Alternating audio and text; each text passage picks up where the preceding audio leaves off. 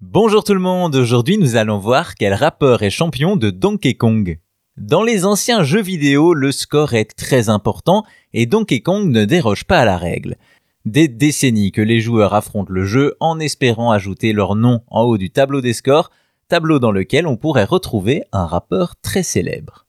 C'est en 1981 sur borne d'arcade que débarque Donkey Kong, créé par Gunpei Yokoi et Shigeru Miyamoto, un véritable monument du gaming qui influencera l'industrie tout entière. Le but du jeu est de faire arriver celui qui deviendra Mario en haut d'un bâtiment tout en évitant les tonneaux lancés par Donkey Kong.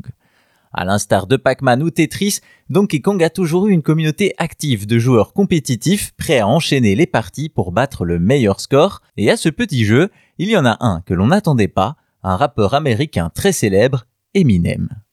En effet, en 2009, Marshall Mathers de son vrai nom publie un tweet Je veux juste que tout le monde voit mon nouveau meilleur score à Donkey Kong. Comme ça, sorti de nulle part, le rappeur annonce au monde qu'il est un fan hardcore de Donkey Kong et qu'il possède des capacités bien supérieures à celles d'un joueur ordinaire. En effet, son tweet s'accompagne d'une photo d'une borne affichant un score de 272 300, ce qui est tout à fait honorable. Mais le rappeur ne s'arrête pas là et quatre mois plus tard, Eminem revient avec un nouveau tweet. À mes compatriotes Kongers, jetez un coup d'œil au nouveau meilleur score. Imaginez juste si j'avais plus de temps libre.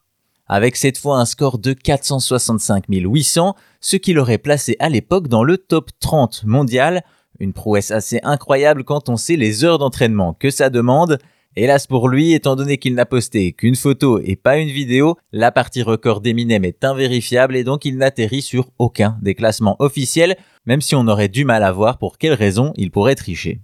D'ailleurs, dans une interview à Rolling Stones, Eminem avait déjà révélé son obsession pour le jeu, un jeu auquel il fait d'ailleurs référence dans certains de ses morceaux. Quoi qu'il en soit, record accordé ou pas, Eminem peut se vanter d'atteindre des sommets aussi bien avec un micro qu'avec un jeu rétro.